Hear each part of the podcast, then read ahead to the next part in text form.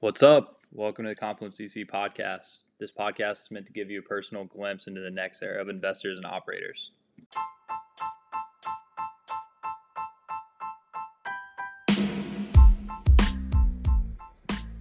This week we had on Amir Kabir at AV8. AV8 is an early stage fund that focuses on healthcare, enterprise, financial services, and deep tech. And within his role, Amir focuses primarily on fintech and insurtech. In this talk, we cover four things that matter as a VC finding product market fit as an insurtech business, and looking for honesty when evaluating founding teams. Another day is here, and you're ready for it. What to wear? Check. Breakfast, lunch, and dinner? Check. Planning for what's next and how to save for it? That's where Bank of America can help. For your financial to dos, Bank of America has experts ready to help get you closer to your goals. Get started at one of our local financial centers or 24-7 in our mobile banking app. Find a location near you at bankofamerica.com slash talk to us. What would you like the power to do? Mobile banking requires downloading the app and is only available for select devices. Message and data rates may apply. Bank of America and a member FDIC. Yo, everyone, welcome to the Confluence VC podcast. Uh, today we have someone who is dope because they don't only do fintech and insurtech. They also have looked at a lot of really interesting stuff in healthcare. And those are my favorite areas of investment.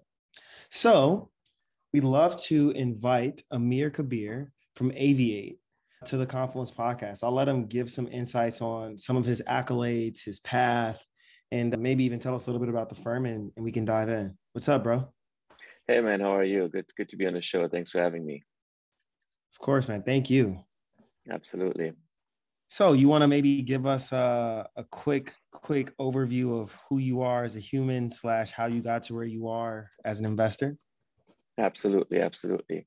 I mean, you know, I have to go back in time. I think first off, I actually was born in Iran, and my parents, you know, immigrated to Germany when I was very little. So I grew up in Europe and Germany for most of my life, and did did undergrad over there, high school, and was very much interested in technology. If you ask my family, they would be like, yeah, and it was like playing with computers where nobody was really playing with computers. It was also very much like entrepreneurial. I don't know where I got it from because when I look at my family, none of the people have been really entrepreneurial, right? Most of my family have been deep into education. I have PhDs and doctors and stuff, but nobody really embarked on the entrepreneurial avenue, but I always was like wanted to do stuff by myself or on my own. And did undergrad in computer science and business and started working for a startup back in Germany. We built enterprise software that, you know, was kind of in the category of customer communication management. So we were basically building enterprise software that would sit on top of like core systems such as CRM systems or ERP systems taking the core data out of those systems and create intelligent documents and customer communication through various channels and various business cases such as HR management, sales management, complaint management, so on and so forth. I was fortunate enough to be there very early. I think it was part of a very early team, where like 10 people or so. And that was back in the two, like middle 2000s, back in Germany, where everything we building was still on premise. So the cloud and systems were just coming up and was there for a couple of good years and grew to practice and grew to business. And we sold it actually to actuate here in san mateo. And the whole business is now part of opentext. And at the end i where, where i knew like uh, things are coming to an end i you know started my own company in a completely different kind of sector which was an e-commerce world with a back then friend of mine. And i think that experience was actually more kind of like eye opening to me when you start your own business. Again, well, compared to joining in a startup, how many things you have to think about and how many things can go wrong. And made a ton of mistakes over there. And we failed, obviously, raised a little bit of money. But I think that kind of helped me in the mindset right now as an investor. And I actually made my way to the US after that, like roughly nine years ago. Landed in DC, went went to business school over there, went to Georgetown to get my MBA. And a lot of people go to business school to transition careers or go into investment banking or like consulting and stuff. But for me, it was kind of like embarking more into the entrepreneurial world and see what's out there. And I had touched base with like VCs or investors back in Germany, but had the, the knowledge that I have right now, and was fortunate enough to get involved in the entrepreneurial world in DC and tap my feet into the VC world with a couple of different partners over there. One was actually a partner at NEA uh, who was starting his own practice, and he brought me on board to help him like set up his kind of VC shop as the first hire. And then I spent a good amount of time with the folks at Route 66 Ventures, which is a premier kind of fintech fund. And know, that's how I got into the whole fintech and insurtech world, where I was exposed to different deals and different startups. And I was like, wow, this is a very interesting field. And there's so many things to do here. And after that, actually, kind of was recruited out to San Francisco by another fund and was the last kind of past six years I spent with Munich Re Ventures, which is the corporate venture capital arm of Munich Re, the largest reinsurance company, and helped build up the practice over there. Was a number three on the team. We started with like one fund and $50 million. And eventually, like when I left, we were at over 20 people, four funds, a billion dollar under management, over 30 investments, a couple of exits. So and you know recently joined AV8 Ventures, which is a premier early stage fund here in the Bay Area to run the fintech practice. So that was basically the five minute overview to how I got to where I am today. Very, very dope. Would love to hear more about the firm. You all have done some of my favorite investments. Like I really, really like your Brave Care company. And in terms of in terms of companies that I've looked at in the past, you all did Peloton or Peloton competitor Locomation, not the bike Peloton, the the autonomous vehicle Peloton. You all did some really cool stuff in cancer. You did some great stuff in fintech, insurtech, et cetera. Obviously, I would love to understand the backstory of the fund, what you all focus on, and maybe even uh, a quick a quick piece of what drew you to the fund. Sure, sure. So yeah, so the fund is roughly three years old. We're on the second fund. The first fund was 180 million dollars. The second fund is 180 million dollars. We're really focused on the earlier stages of a startup, right? So we focus on seed Series A. I mean, these days, as you guys know, what is seed, what is Series A, and what is even a Series B, right? So it's kind of kind of all over the place. But the way we categorize it is that we really want to be hands-on with the entrepreneur. We want to be part of the company building process rather than the spreadsheet process where you just run some numbers and try to invest some money. And uh, we have we focus on like four kind of four sectors. One, as you mentioned, is healthcare, which is led by my partner Ruchita, with uh, decades in that space. The other one is kind of enterprise software, infrastructure software, uh, which is led by my partner Barish, who spent also decades in that field and was an entrepreneur himself. And then the third one is we call it frontier tech, where the Locomations and, and stuff falls into, right? And the fourth one, which I was brought on board, fortunate for that, is fintech and insurtech, right? And the kind of investment thesis are really, you know, focusing on what is kind of next in those areas, what is really uh, gonna change the future in those sectors, and what drew me to to the firm obviously was the focus on the early stages, right? I, I as I mentioned, I'm I'm an operator, I'm an entrepreneur. I really want to be part of the company building process, and I want to be really hands on and help to help the entrepreneurs out as as much as I can. I think that was one of the reasons. And, and obviously the team over there, everybody on the team has been an operator, entrepreneur before, really was excited when I met the team and get to know the team and how they think about startups, how they think about investing, where they put their money and where they invested so far. So all of these things really draw me um, to the firm. And I think the third thing that I want to highlight here is that I really enjoy working in a smaller firm than a bigger firm. I think decision making is just quicker, right? You are more closer to the core and it's just faster to execute rather than being in a big firm where you have like 20 30 40 people where things a lot of things might slow down right so i think these are the things that i want to highlight here for AV8 got you how about how about we dive a little bit into some of the the areas you think are up next for you as you get your partner hands wet at the new shop absolutely i think insurtech and fintech is is kind of the focus areas and where I have built my expertise for the past, I would say, uh, eight years or so.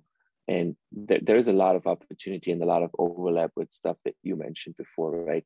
Healthcare, frontier tech, mobility, digital health. There's a lot of overlap, and the firm already made a bunch of great investments that you highlighted: Brave Care, uh, Locomation with the autonomous trucking side. And I think I bring the expertise in with the investments I've done, right? When you think about what I've done earlier in my career, invested in HDVI, which is commercial trucking insurance, invested in Inshur, which is commercial auto insurance. So there's a lot of overlap with, with the future of trucking, a future of auto, you want to call it. Then I invested in uh, digital health and Babylon Health, which actually just recently went public. And there's a lot of overlap with what the firm has done here at AV8 with Brave Care and others.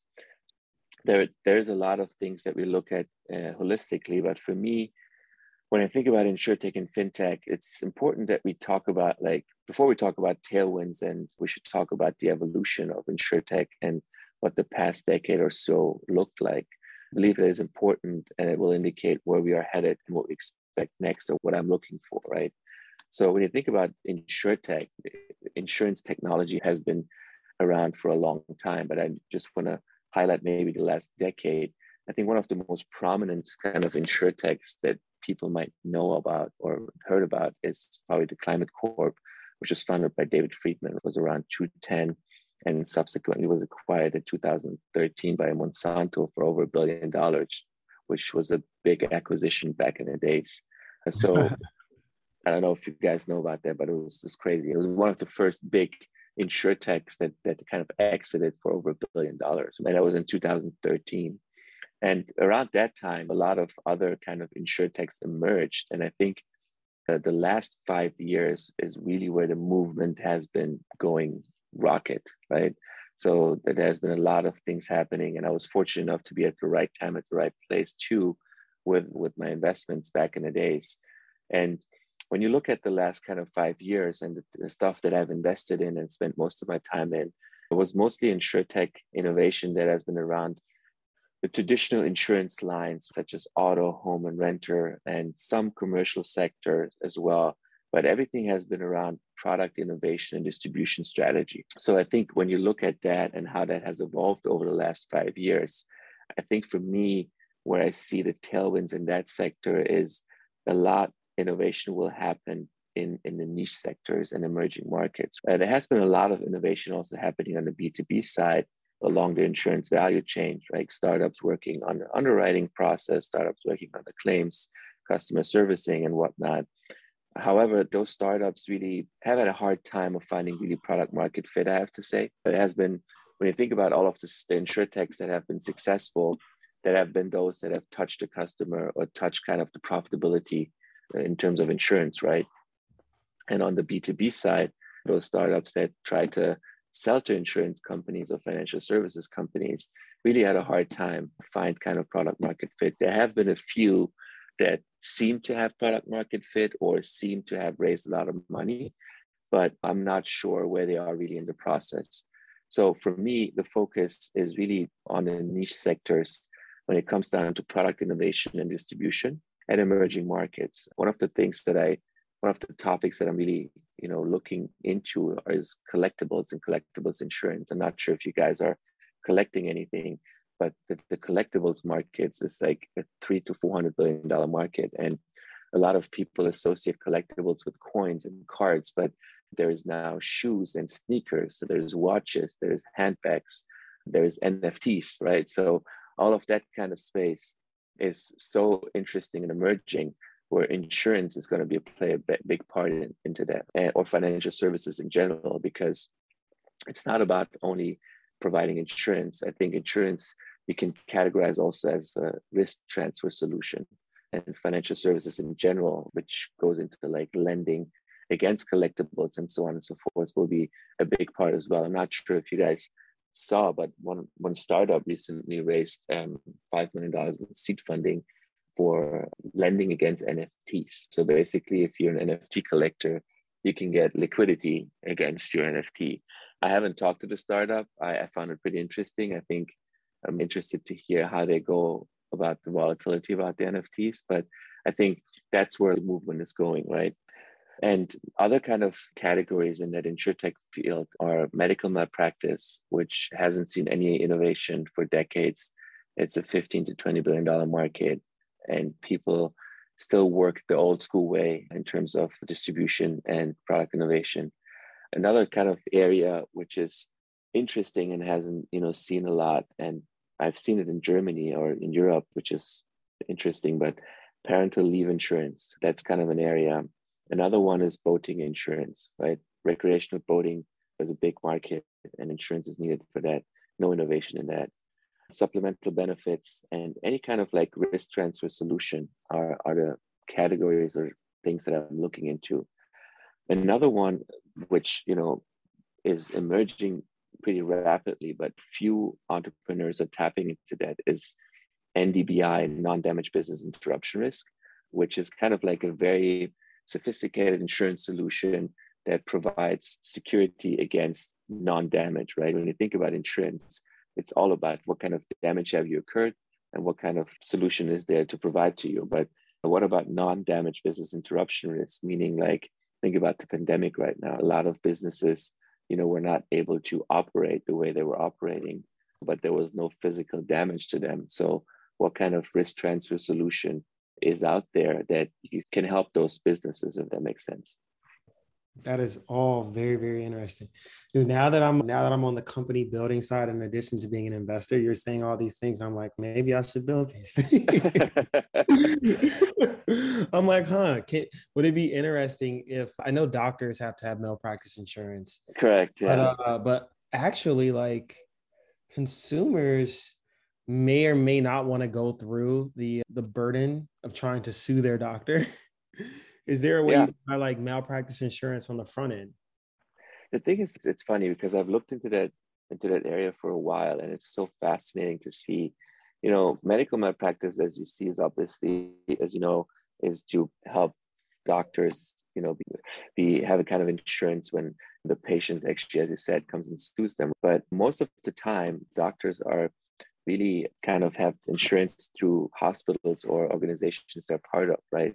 And there, there is kind of a subset of independent doctors that buy medical malpractice, but the whole buying process of medical malpractice insurance is just so outdated. I was talking to underwriters to understand how the process works, and believe it or not, they were like, "So if I want to underwrite a doctor, they have to send me their resume or their CV they have to fill out a 20, 30 page form. They have to send me their licenses. And what I do is I go and see if they're lying. So basically, they're doing a cross reference check and basically a credential check of the doctor to see if he or she really went to that medical school, if he or she really has worked there, if he or she really has that license.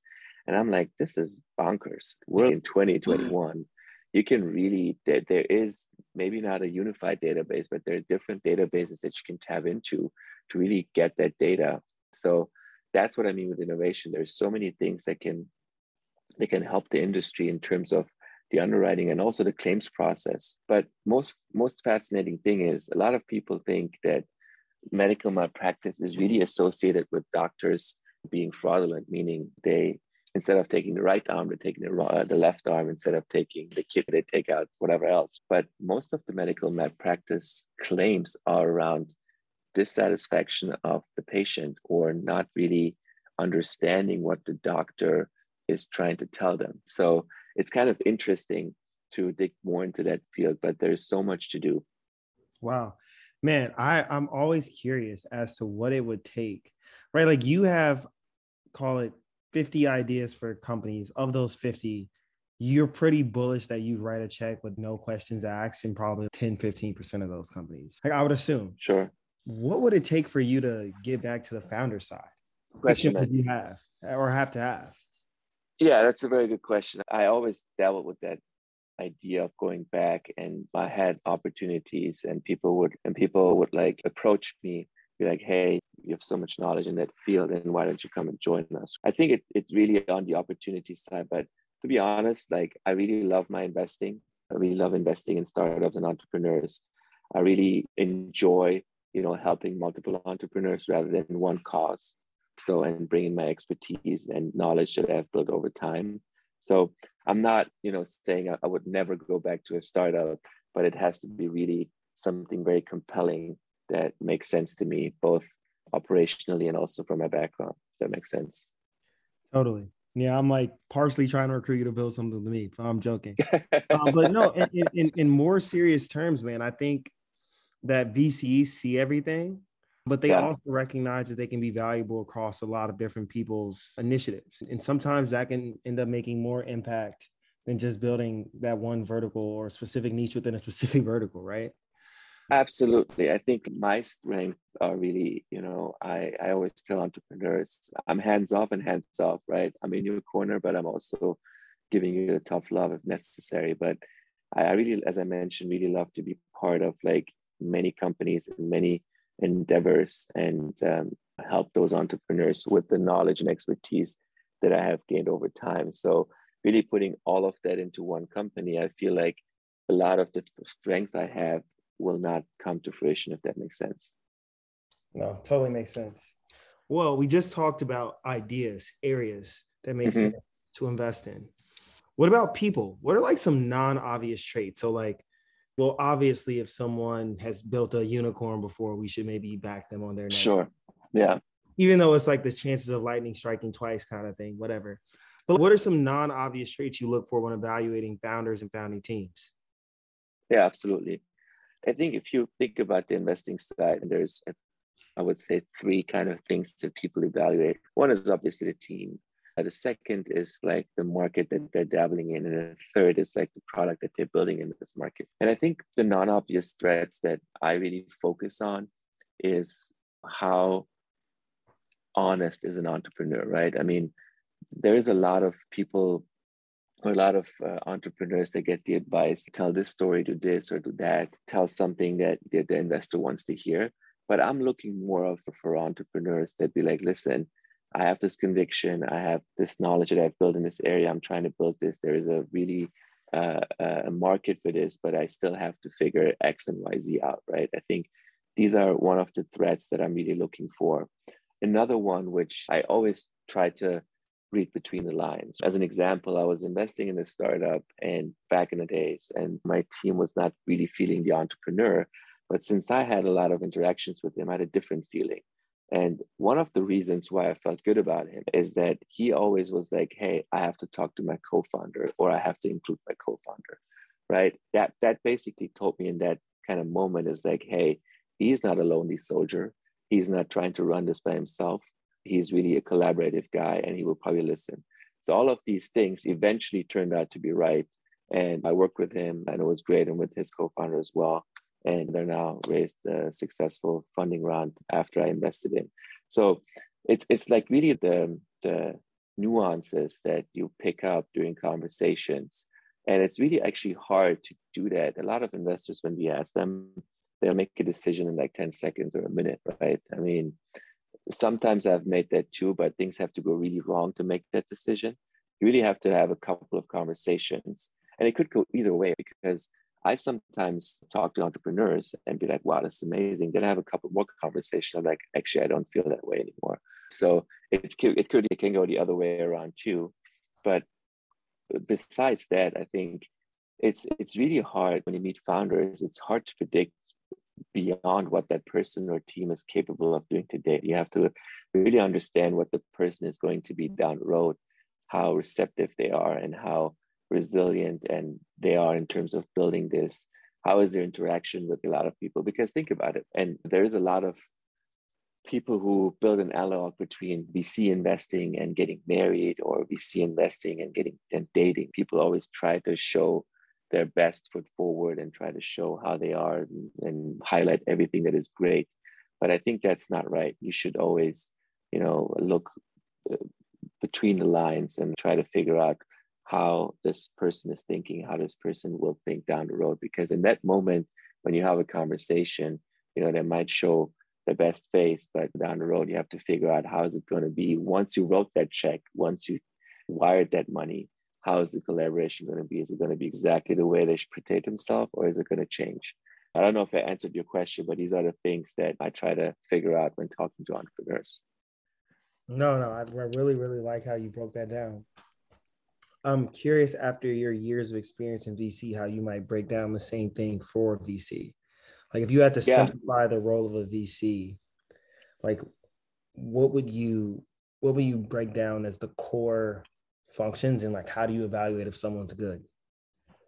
Absolutely, absolutely. I think that's I think important for people to understand also who want to tap into VC. And I didn't know it myself. I learned it over the last almost decade. I think there's three or four things that matter in VC. And people might disagree, but I think that's what I learned or that's what I see. One is that you know you have the network and knowledge and you see the right deals coming in or you have access to the right deals. And that can be based on your network because you have been part of a strong network or part of a strong brand or whatnot, or you build specific knowledge around a sector and you can tap into your knowledge when you talk to entrepreneurs and uh, other groups. The second is if you have that and you see all of these deals that are right and relevant, can you pick the right deals amongst those group, right? Because not every deal that you see might have some nuances to it, but picking the right one, I think, is, is the most important. And I think the third one really highlights what it comes to, and specifically in that environment we are in right now, with so much money uh, going into startups, are you able to get into the deal and get an allocation? I think this is something that is probably the most, the hardest part, right? Specifically, if you're not associated with a big brand, with a big fund, and so on and so forth. How do you make sure even if you have the deals, even if you see the right deals and you can pick the right deals, how do you get allocation? And the fourth one uh, might be reasonable and helpful if you're thinking about VC is that how would you help an entrepreneur after you have invested and how would you be helpful there? But I think this is so far off that the first three things are so important that you have to think about. And again, the third point being how can you get in really and how can you get allocation is the most important. Makes a ton of sense. A ton of sense. I love the point of how do you be helpful? I think so many people fight to get the deal but aren't that helpful afterwards that's the thing man. People like always like oh i help you here i help you there. And honestly the way i do it and and you can talk to entrepreneurs that know me is most of the time i really help them without wanting anything in return. And it's really hard these days to build the relationship right? When you think about it deals are done within a day or two and people have term sheets left and you have to move really fast which really honestly sucks. But usually you build a relationship with someone and i always try to reach out to entrepreneurs even at the earliest stages when they're really brainstorming and really help them either with providing my knowledge or introducing them to people who might help them out or even partners so i think once you do that before a deal happens, you really have showed your value. There's it's always easy to go and be like, listen, if I can invest two million, I'm going to introduce you to my LP. I'm going to introduce you to X, Y, and Z. A few people really do it. So I think that the helping part is is not saying the easiest, but I wouldn't really think about that if I'm an entrepreneur.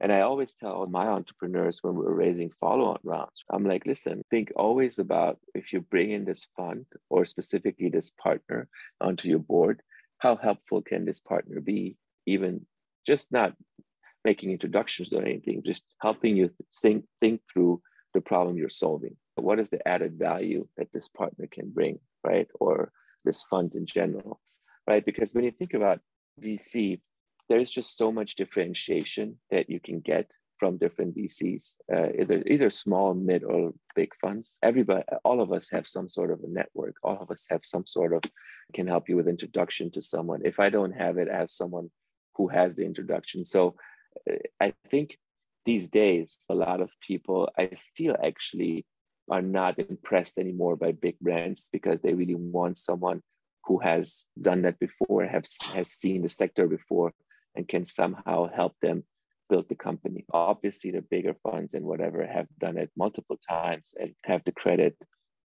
But I think it's really about about these kind of things to think about. Sure.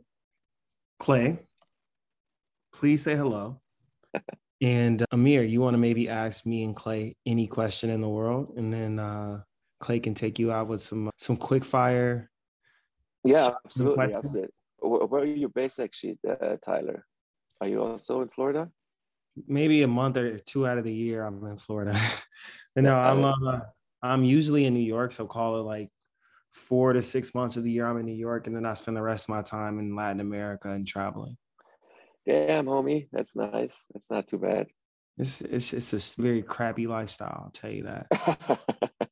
Which part of Latin America are you? I've done everything from Costa Rica to DR and Argentina, but I think Mexico is like the most accessible and like best.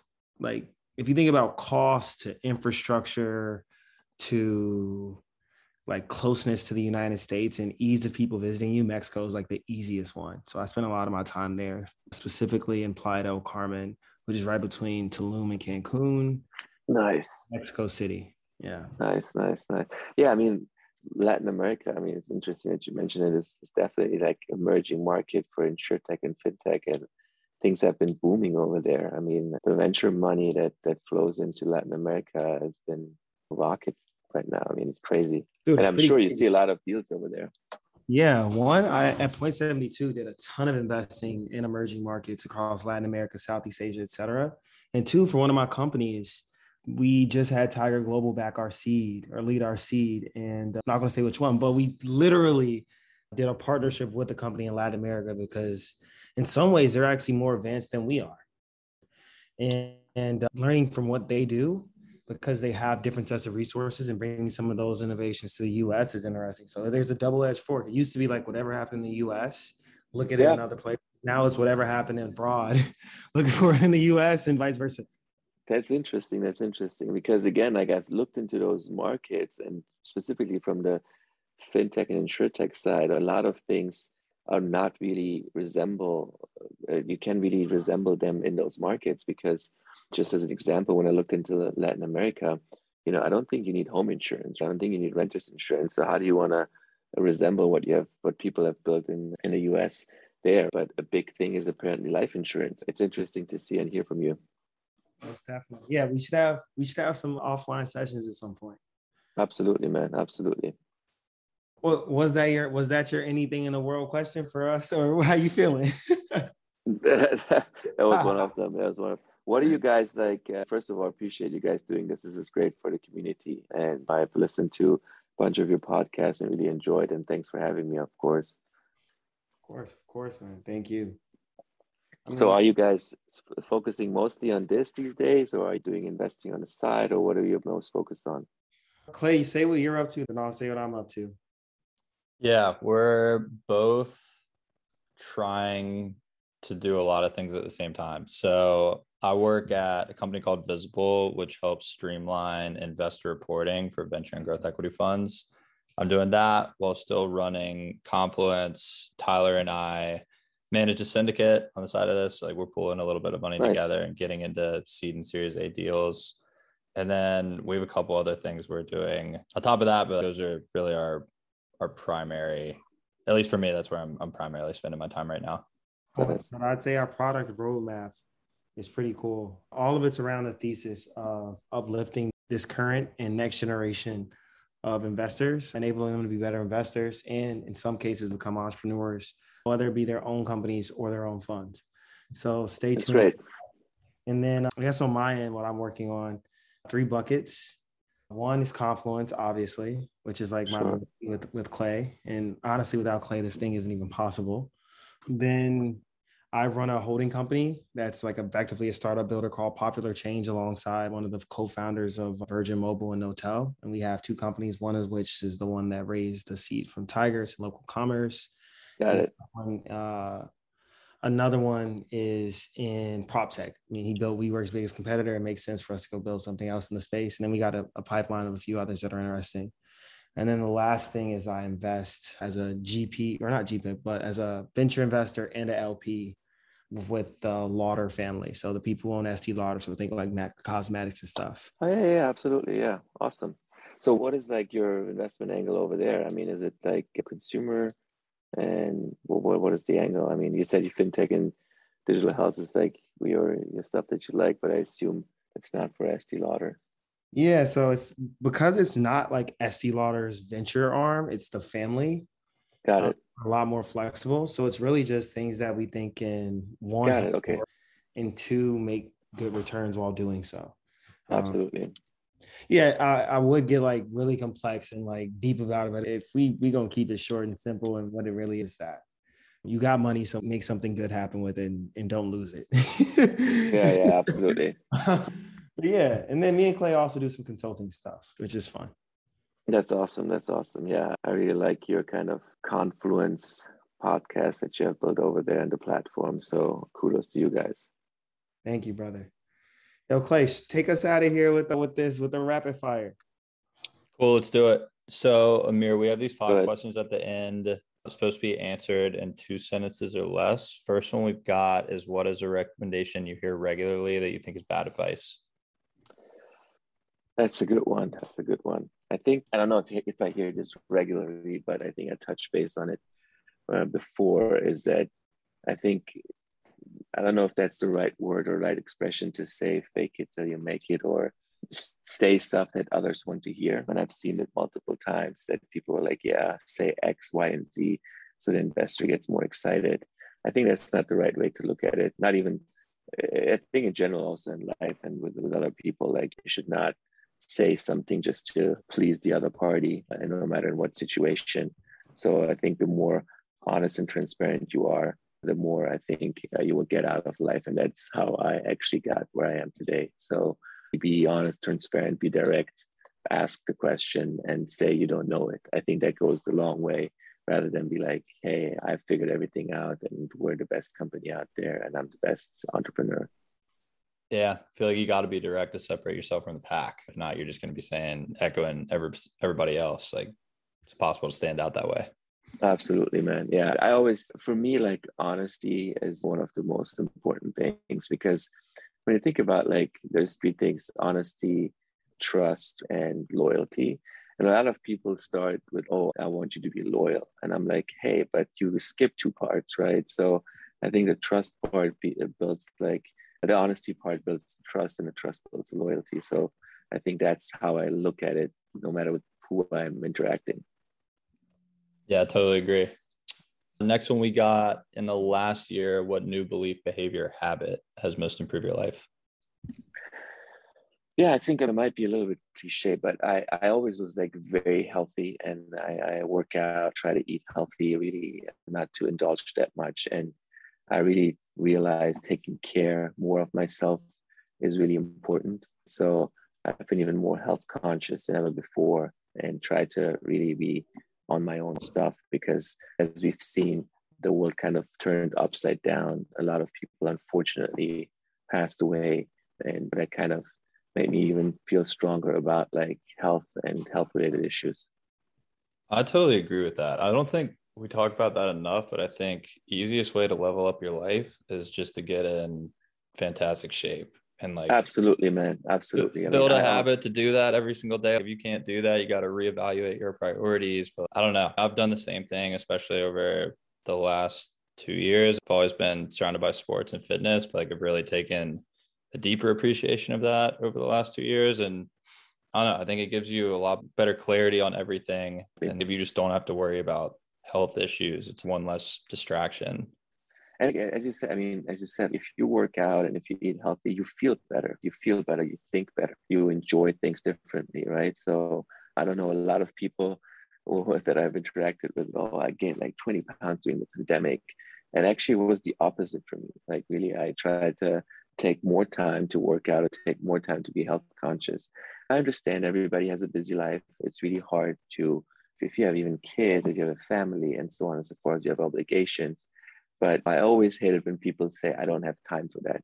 I feel like saying I don't have time for something is because, as you said, you have other priorities, right? So uh, you can always like sneak out for 20 minutes, even if it's at home or even if it's in the office to do something to be more healthier.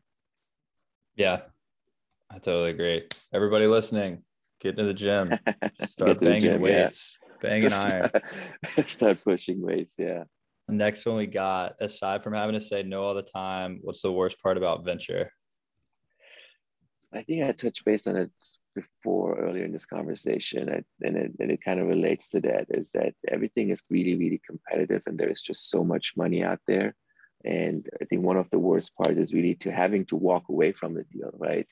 Because like it doesn't really make sense for the fund economics, and it really doesn't make sense to put the money in because even if you get, let's say, five hundred thousand dollar allocation, a ten million dollar round, there's nothing that you can associate with this deal. And so I think that's getting more and more complicated as more and more money is coming in.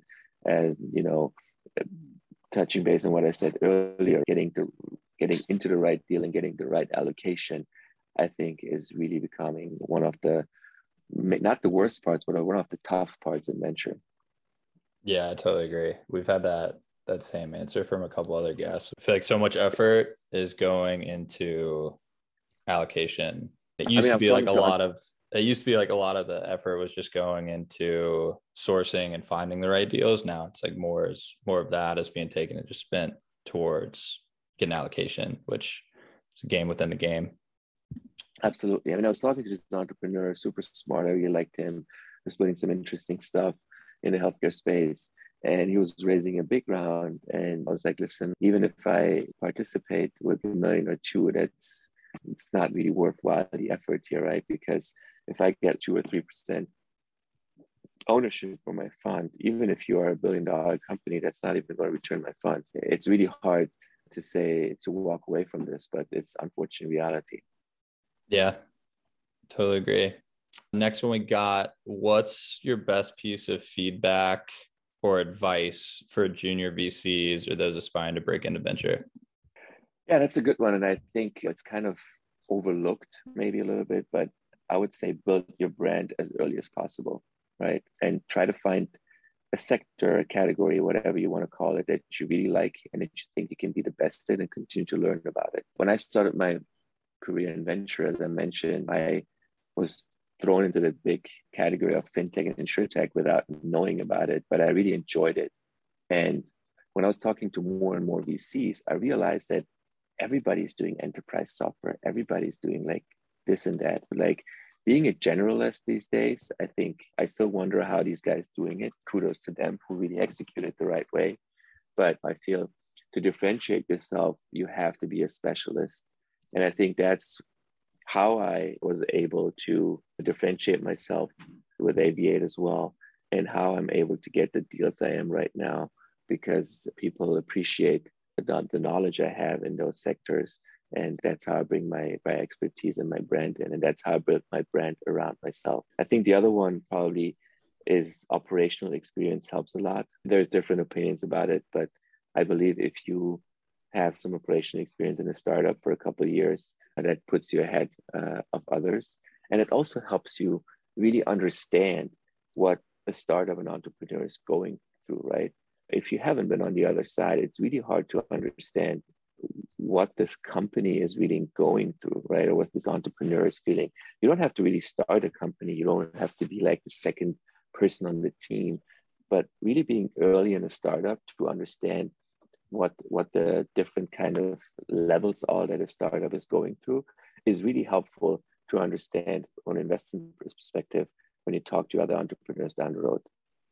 Yeah, I totally agree with both of those. I've just started giving unsolicited feedback to all my friends that aren't in VC because it seems like this idea of just sharing your work in public is pretty common in yeah. venture and startup yeah. world, but other sectors, which is like most of the workforce, it's not. And I don't know, I was a late adopter to it myself. Like we started Confluence about a year and a half ago. Before that, I was not active online at all. I kept all my thoughts to myself. And now just seeing how everything has changed in those last 18 totally. you have no idea what you're holding yourself back from if you just if you don't share that. I mean, it's the definition Absolutely. of an asymmetric bet. Just putting your thoughts out there, like seeing who it attracts, seeing who you can connect with based on that. It's just a magnet for potential growth. And I think everybody should do that and just see what comes of it. I totally agree with you, man. I think even if you put it out there, and I haven't done it myself, I'm guilty myself, but I think if I would start over again, I would start writing more and more because also writing helps you to understand more. And as you said, attract other people that think alike and maybe don't think alike, but give you a different opinion. Yeah. The people that did that 10, 12 years ago are reaping the rewards of it right now. So absolutely. Yeah, absolutely. Best time to get started was yesterday. Next best time is today. Last question here is who's a mentor of yours that you'd want to give credit to? That's a tough question. I think it's really hard to name name people here as there have been too many people who have helped me along the way.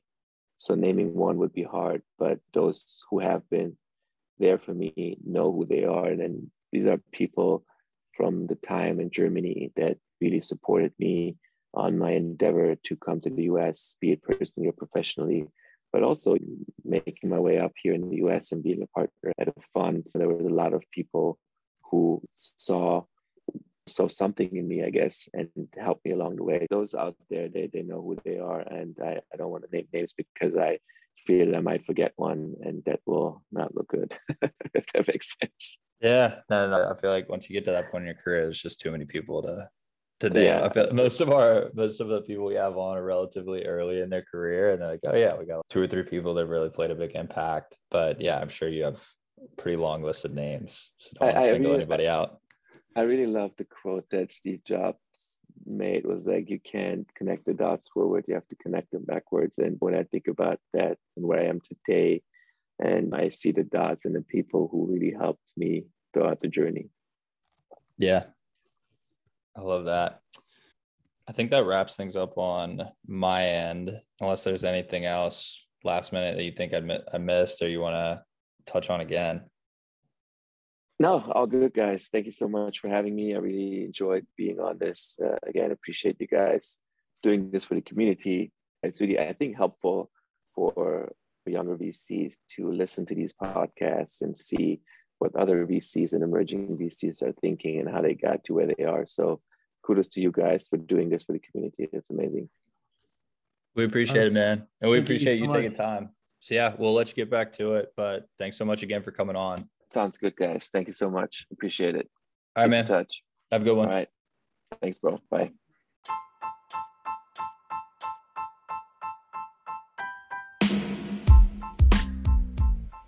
Huge thanks again to Amir for coming on, and we hope that each of you were able to pick up something valuable from this talk. If you're looking to get in touch with Amir, we've linked his social info within the description below. If you're looking to get more out of your listening experience, we also write a weekly newsletter with more resources, jobs, and other things you might be interested in. That link's going to be www.confluence.substack.com. For next steps, if each of you have not submitted your info to become a member yet, you can do that through our website at www.confluence.vc. And also, if you want to become a subscriber to the newsletter, we offer a ton of free resources in there each and every week meant to help you become better at your individual roles. You can subscribe there at www.confluence.substack.com. Hope that helps. Hope to hear from y'all soon.